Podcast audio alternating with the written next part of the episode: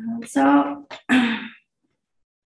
today at uh, Portland Friends of the Dhamma, um, you see just a little bit more. I mean, we do a ritual, we do a um, sort of convention, the things we do together, the way we um, chant, uh, how we decorate the altar. It's a little bit, a little bit heightened today.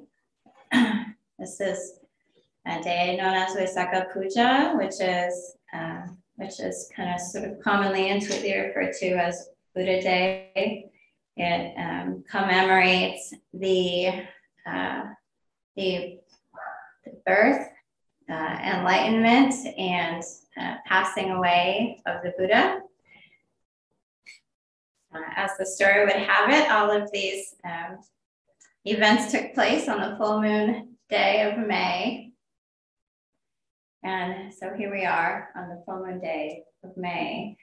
Um, I'm just giving a little bit more attention to the, the person who's considered uh, to have uh, been um, in the place 2,600 years ago to realize um, the path that leads us out of suffering, out of unhappiness, out of um, stress and uh, into a place of balance and compassion, goodwill, equanimity, and uh, generosity.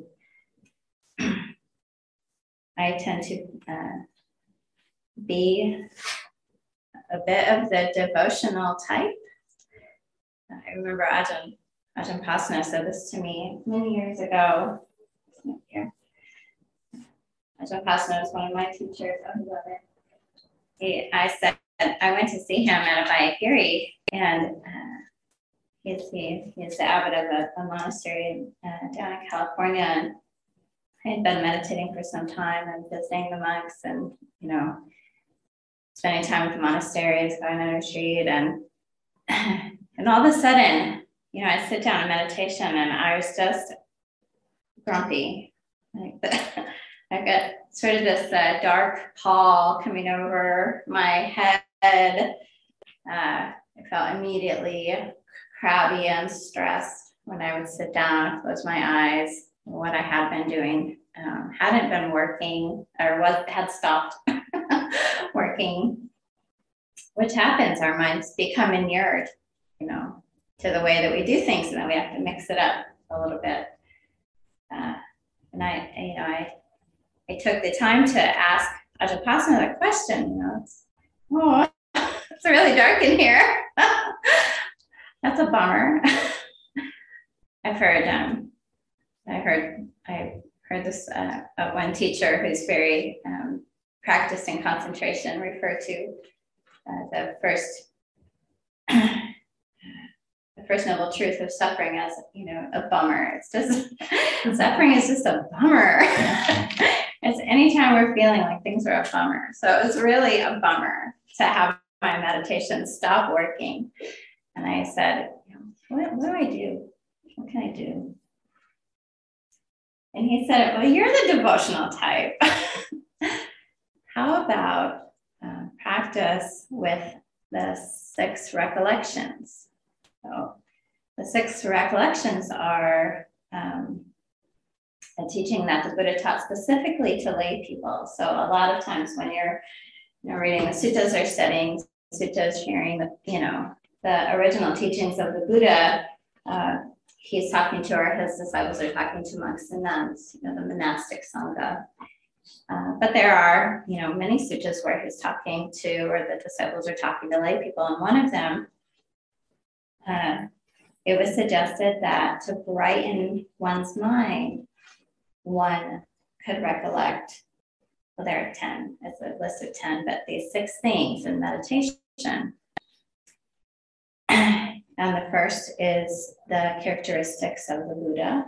So I talked about that a little bit in my guided meditation this morning.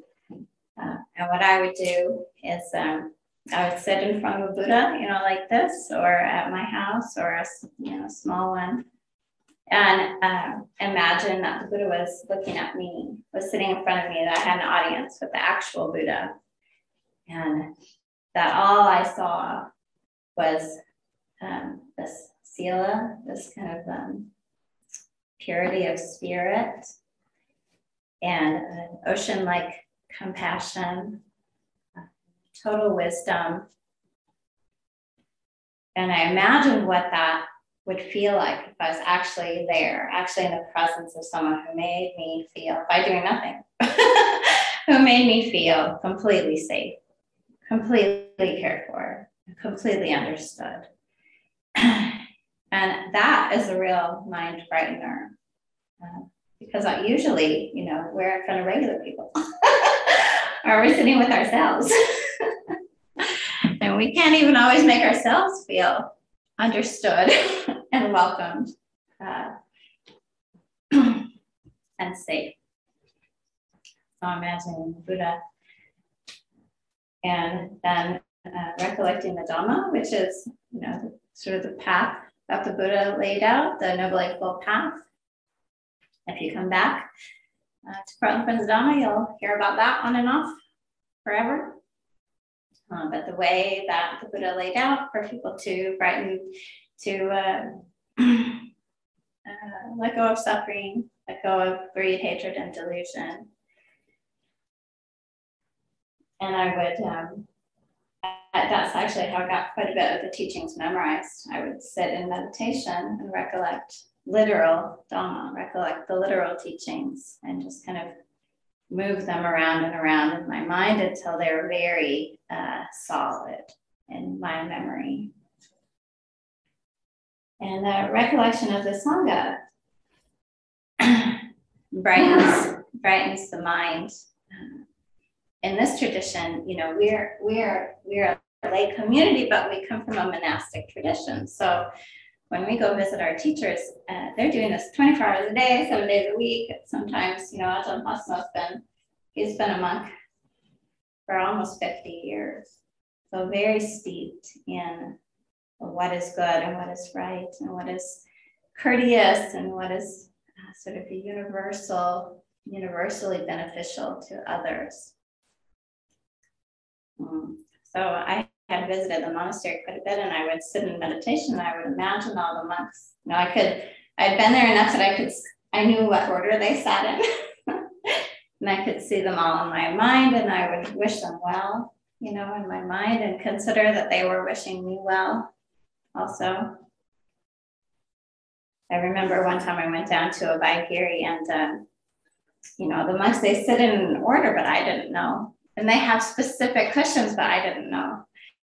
And I somehow got assigned to, to tidying the, uh, the Dhamma hall for the monastics after lunch.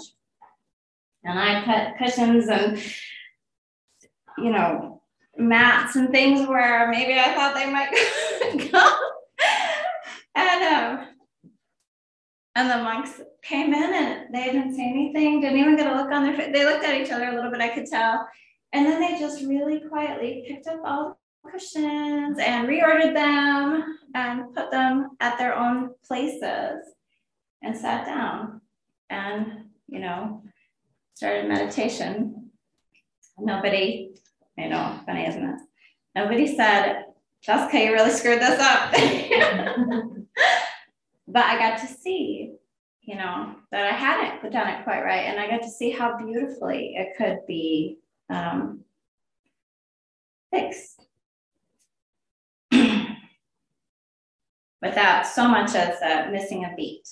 They just got themselves back together and had a seat. And so brightening the mind is, uh, for me, I can picture that. I can picture this example of uh, kindness and goodness and uh, a settled equanimity, a quality of uh, ease, actually. And then um, also to uh, another way to to brighten our minds in meditation, you know, before we start meditation or just whenever, before bed, when we get up, uh, is to recollect our own generosity So when have I given of myself, my talents, my time, my money, my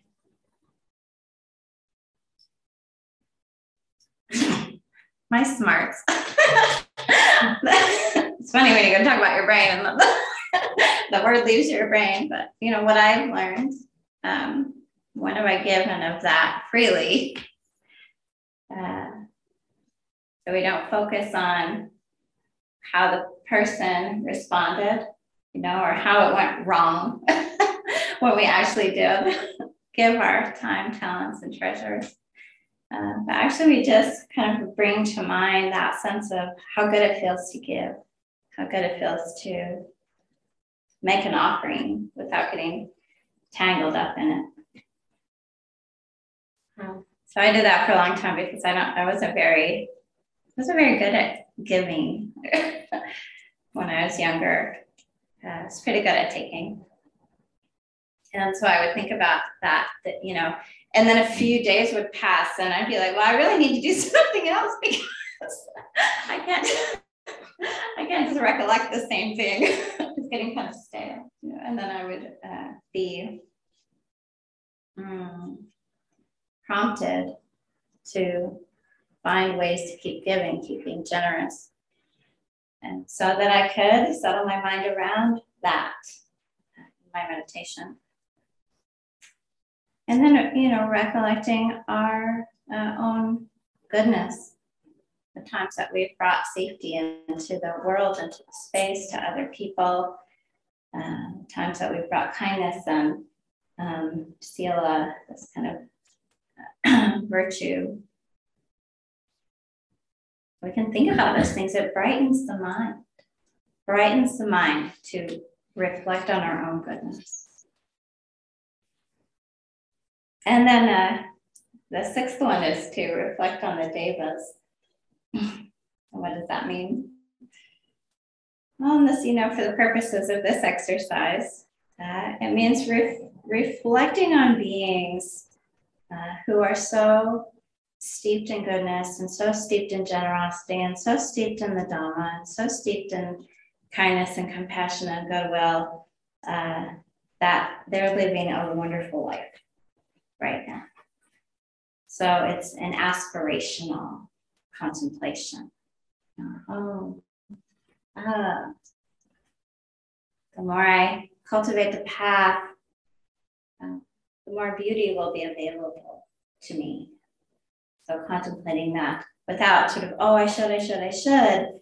It's just an aspirational feeling. There's there's beauty to be had in this. There are people who are living it right now.